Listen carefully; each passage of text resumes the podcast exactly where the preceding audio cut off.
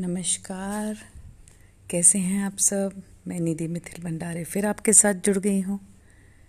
आपको अक्षय तृतीया की ढेर सारी शुभकामनाएँ।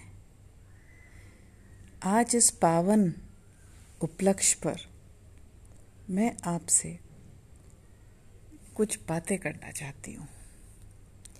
पहली बात, आज लोग सोना खरीदते हैं।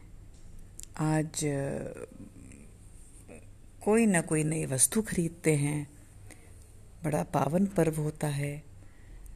तो आपने कभी सोचा है कि जो पिछले दो साल हमारे जीवन में आए थे, उसमें कैसा टाइम था, कैसा समय था कि सब बंद था?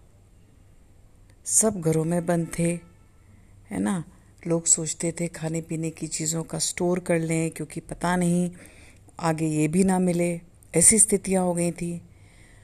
और उस वक्त हमारे लिए कौन था? जो छोटे छोटे किराने वाले हैं ना, उन्होंने ही हमारी मदद की थी। मदद मतलब घर पहुँच कर हमको सामान भेजते थे। और आपने देखा है कि पिछले कई सालों से लोगों का रुझान बड़े बड़े स्टोर्स की तरफ़ बढ़ गया है। डी मार्ट हो गया, बिग बाज़ार हो गया, रिलायंस मार्ट हो गया है ना सुपर शॉपी बड़े बड़े खुल गए हैं। क्योंकि वो लोग टनों से माल खरीदते हैं तो उनको डिस्काउंट में यू you नो know, उनको डिस्काउंट आसानी से दे देते हैं। पर जो किराने वाले होते हैं छोटे व्यापारी होते हैं कभी आपने सोचा है कि ये बड़े बड़े जो ये खुल गए हैं शॉपिंग कॉम्प्लेक्सेस इनसे इन लोगों का कितना नुकसान हुआ है?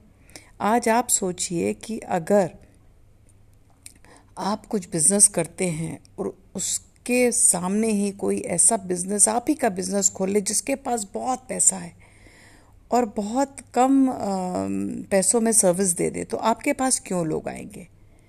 तो हमको ये सबको, समाज को ये विचार करना चाहिए कि उनके भी बाल बच्चे हैं, उनकी भी फैमिली है, उनकी भी रोज़ी रोटी उसी से चलती है।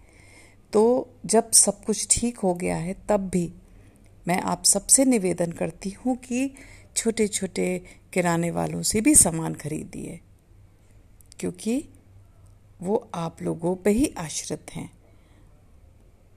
हम लोग बहुत आसानी से चले जाते हैं बड़े बड़े एसी मॉल्स में और बड़ी आसानी से ले आते हैं, बट कभी विचार कीजिए, है ना?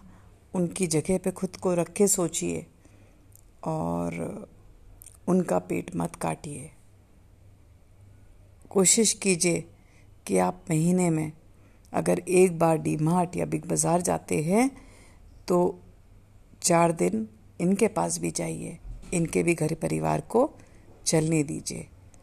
बहुत गंभीर विषय है, बोला मैंने बहुत कम है, पर आप शायद समझ गए होंगे कि मेरा मतलब क्या है। मैं क्या मैसेज आप लोगों को देना चाहती हूँ? आज बस इतना ही। सकुशल रहिए, खुश रहिए, स्वस्थ रहिए। बस, नमस्कार। Thank you